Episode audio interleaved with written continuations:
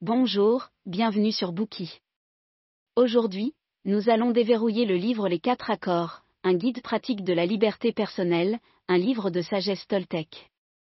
Du point de vue du sud du Mexique, la culture toltèque incarne des milliers d'années de sagesse. Les Toltecs étaient pour la plupart des scientifiques et des artistes. Pendant de nombreuses générations, leur civilisation a encouragé les gens à explorer les connaissances spirituelles dans une quête de la vérité ultime. Les Toltecs prônent la spiritualité mais ne prêchent pas la religion. Leur culture est consacrée à aider les gens à atteindre la liberté spirituelle, l'amour transcendant et le bonheur. Au cours des derniers milliers d'années, les Toltecs ont gardé leur sagesse ancestrale, la gardant secrète, craignant la probabilité que leur richesse spirituelle soit mal utilisée par les conquérants européens et les disciples mécréants. Au fur et à mesure que leur patrie devenait exposée au monde extérieur, il était plus vital de protéger les connaissances toltèques et de les garder pures.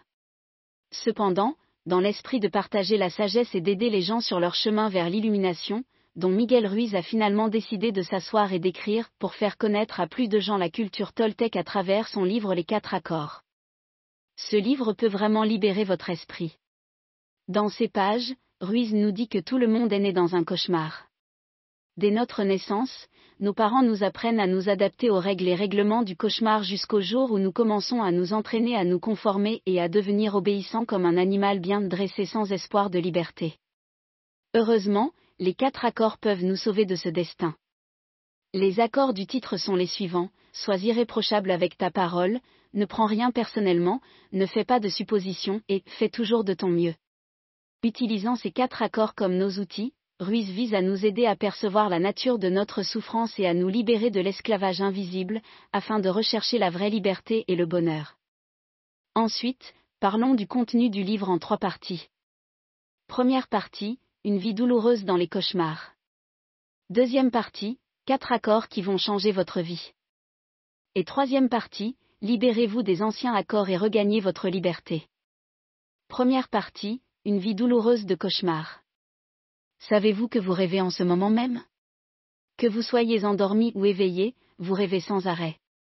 C'est un rêve collectif conçu par nos ancêtres lorsque la société a commencé à se former, et l'auteur l'a nommé le rêve de la société.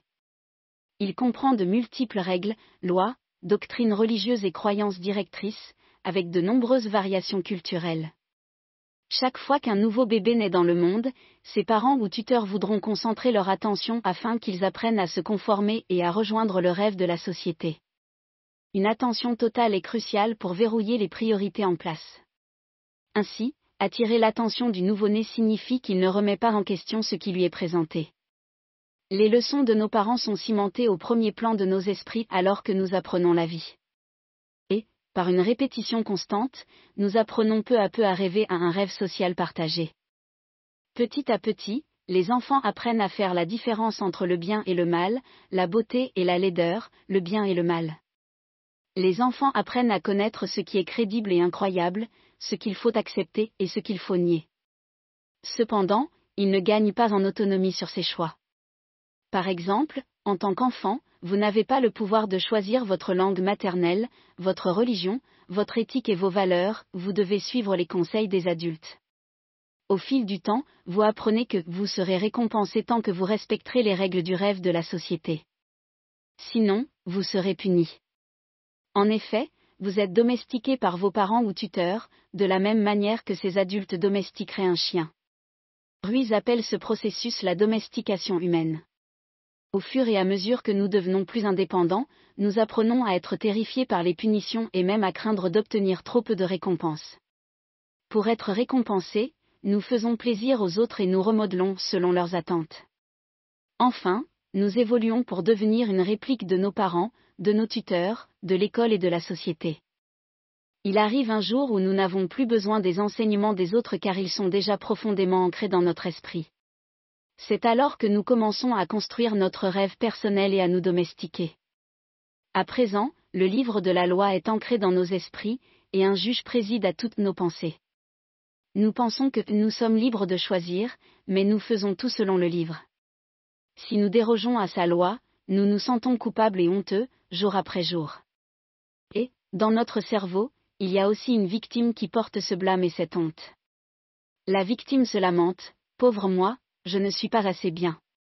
Je ne suis pas assez intelligent, je ne suis pas assez attirant, je ne suis pas digne d'amour, pauvre de moi. Et le juge acquiesce en signe d'approbation et de condamnation.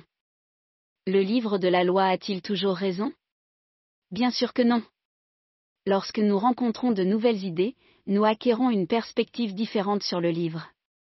Nous essayons de prendre notre propre décision au lieu de consulter ces lois, et nous pourrions réussir, sauf que nous nous appuyons sur le livre depuis trop d'années, et qu'il a une emprise sur nos sentiments. Par conséquent, nous laissons le juge prendre le contrôle et nous condamner selon le livre. Non seulement cela, mais le juge nous traite de manière injuste. Théoriquement, tout le monde, s'il a commis une seule erreur, est envoyé au tribunal et puni une fois pour toutes. Pourtant, dans notre cerveau, un lapsus entraîne mille punitions. Les gens ont un système de mémoire avancé, et chaque fois que notre erreur nous traverse l'esprit, nous imaginons notre procès devant le juge, et nous nous punissons à nouveau selon la sentence du juge. De plus, nous reportons cela dans notre traitement de la famille et des amis. Dans nos pensées, nous jugeons leurs erreurs de la même manière, les parquant dans un lieu de misère. Cela ne semble pas juste, n'est-ce pas? Mais à qui la faute? C'est la faute de tout le système de rêve dans notre cerveau. La plupart d'entre nous n'ont pas une bonne expérience des rêves, que ce soit notre rêve personnel ou le rêve de la société. Dans ce dernier, les gens sont habituellement tourmentés par la douleur et la peur, et le rêve se transforme en un cauchemar de violence, d'horreur, de guerre et d'injustice. Cependant, les rêves personnels, bien qu'ils varient d'un à l'autre, sont aussi pour la plupart des tribulations, brûlant nos âmes et nos esprits.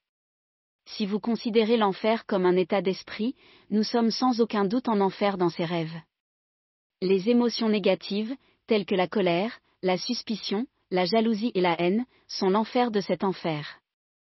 Oui, nous sommes les âmes tourmentées qui vivent en enfer parce que, dans le cadre du système de domestication, nous sommes tenus à des normes impossibles, nous efforçant d'être suffisamment bons et d'être acceptés par tous les autres.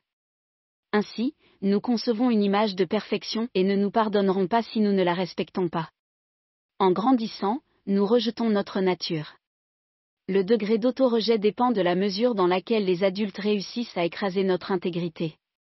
Plus nous sommes endommagés, plus notre auto-jugement et notre censure seront durs, et plus notre vie sera douloureuse. Nous n'hésiterons pas à nous faire du mal pour faire plaisir aux autres. Par exemple, certains adolescents consomment des drogues illégales pour être acceptés par leur père. Cependant, ils ne sont pas conscients que le problème est qu'ils ne s'acceptent pas. Nous sommes nos propres juges les plus sévères et les abuseurs les plus sévères. Quand nous sommes seuls, les jugements de notre esprit sont brutaux. Ils garantissent que nous ne pouvons pas fuir nos erreurs et que nous nous punissons pour elles, de la manière la plus stricte. Le juge s'assure que nous éprouvons la plus grande culpabilité et humiliation. Nous nous sentons stupides, méchants et honteux. Ruiz souligne que la limite de votre auto-abus est exactement la limite à laquelle vous tolérez l'abus de quelqu'un d'autre. Si l'autre personne dépasse vos limites, vous pouvez la repousser. Si leur abus est moindre, vous êtes enclin à continuer à leur permettre de vous blesser et de vous traiter comme un animal. Vous vous dites, je ne suis pas assez bon pour être aimé et respecté. Je suis béni d'être avec cette personne. C'est ce que je mérite. Tel est votre système de croyance. Si vous êtes prêt à faire un changement, nous allons partager avec vous quatre accords qui vous aideront. Dans la vie, nous passons beaucoup, beaucoup d'accords de ce type ce sont des compréhensions à travers lesquelles nous nous identifions. Nous définissons ce que nous ressentons et ce que nous croyons, et ces accords que nous concluons guident notre comportement.